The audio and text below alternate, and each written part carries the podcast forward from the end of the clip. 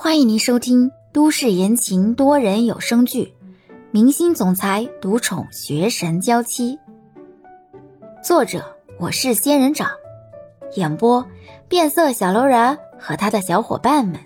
欢迎订阅第一百一十三集。好巧啊！赵旭开口，他的身后还跟着这里的销售经理。李笑略微尴尬了一下，真不巧。李小姐也来买衣服？嗯，是啊，就是猛地想起，上次买衣服都是两年多以前的事情了，所以心血来潮就跑出来了。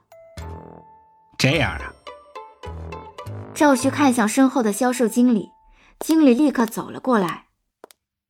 这位李小姐要买的衣服，全都记在我的账上吧。啊，是。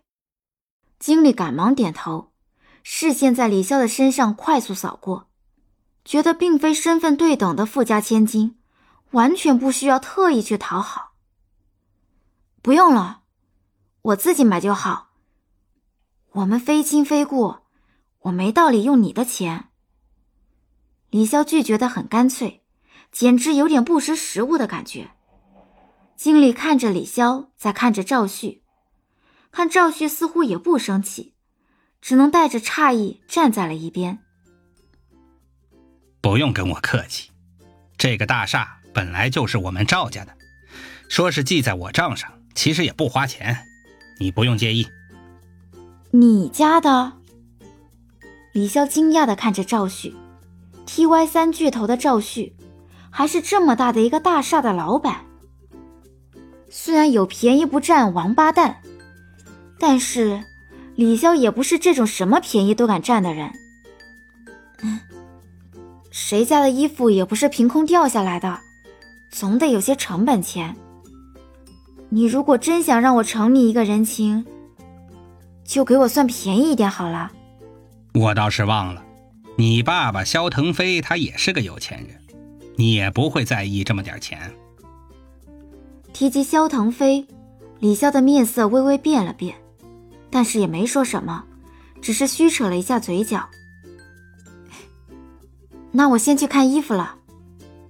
等一下。赵旭喊住李潇，视线看向部门经理，经理会议，赶忙从口袋里掏出一张 VIP 会员卡。赵旭把卡递给李潇，带着这张卡。整个大厦的所有服装可以享受最低五折优惠，会员卡就有用多了。李潇感激的接了过来，这才直接离开了。李潇走远，赵旭身边的经理这才开口：“她就是肖总的女儿。”赵旭点点头，看着李潇渐行渐远。从衣着打扮上来看，还真是看不出来呢。是啊，真不像。明明是那么有钱人家的女儿，可是那些富家千金的坏毛病却一个都没有。虽然总是拒人千里之外，但是为人却不高傲，也不会让人觉得太讨厌，太过接地气，反而让人觉得是一个奋发图强的励志女孩。之前就见过李潇，可是完全没有看出。他的身后还隐藏着一个萧腾飞。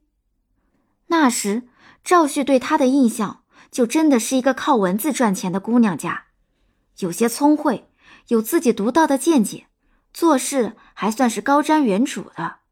再次见到这个女孩，赵旭觉得对她的印象似乎还是那样。明明知道她是萧腾飞的女儿，却无法把目前的她和萧腾飞的女儿画上等号。总觉得是两个不同的人。萧家也有属于自己的卖场，他为什么来咱们卖场买东西呢？是不是来踩价的呀？经理俨然要把李潇往商业探子方面想了。赵旭斜眼看了一眼经理，咱们公司的商品都是明码标价，就算不是他，也会有其他人来看，只要进价不流出去，就没多大问题。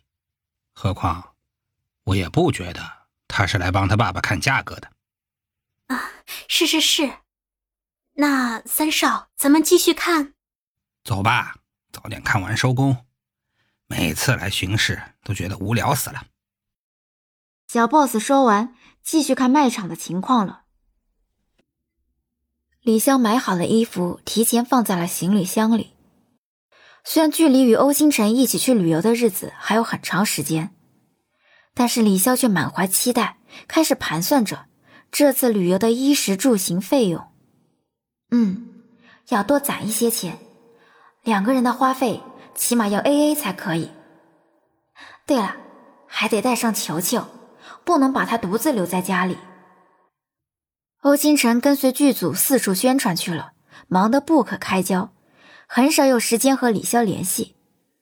李潇偶尔会抽空关注一下网上的情况，获悉一下欧星辰的近况，一边满怀期待，一边努力赚钱，因为动力十足，工作起来也格外的卖力。日子一天天的过去，李潇的私人小钱包也渐渐的鼓了起来，而这样循环往复的日子，因为一个电话。再度打破。喂，李小姐，我是肖勇的班主任。嗯，我记得。老师，有事吗？李潇好奇，这平息了一年的时间，怎么忽然又想起给自己打电话了呢？唉，肖勇他又犯错误了。他和几个男生争风吃醋，追学校的一个女生，打了架。几个孩子现在都被送进医院了，住院，严重吗？嗯，脑袋被打破了。肖勇说想见你，我知道了，我马上过去。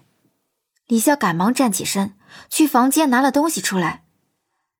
哦，对了，老师，你们告诉他的家长了吗？告诉了。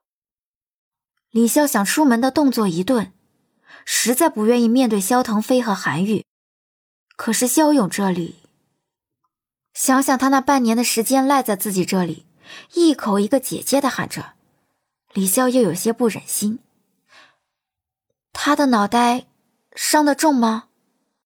唉，不知道呢，还在做检查。我们在市人民医院，你过来吧。呃，其他孩子的家长来了，我先挂了。本集已播讲完毕，感谢您的收听。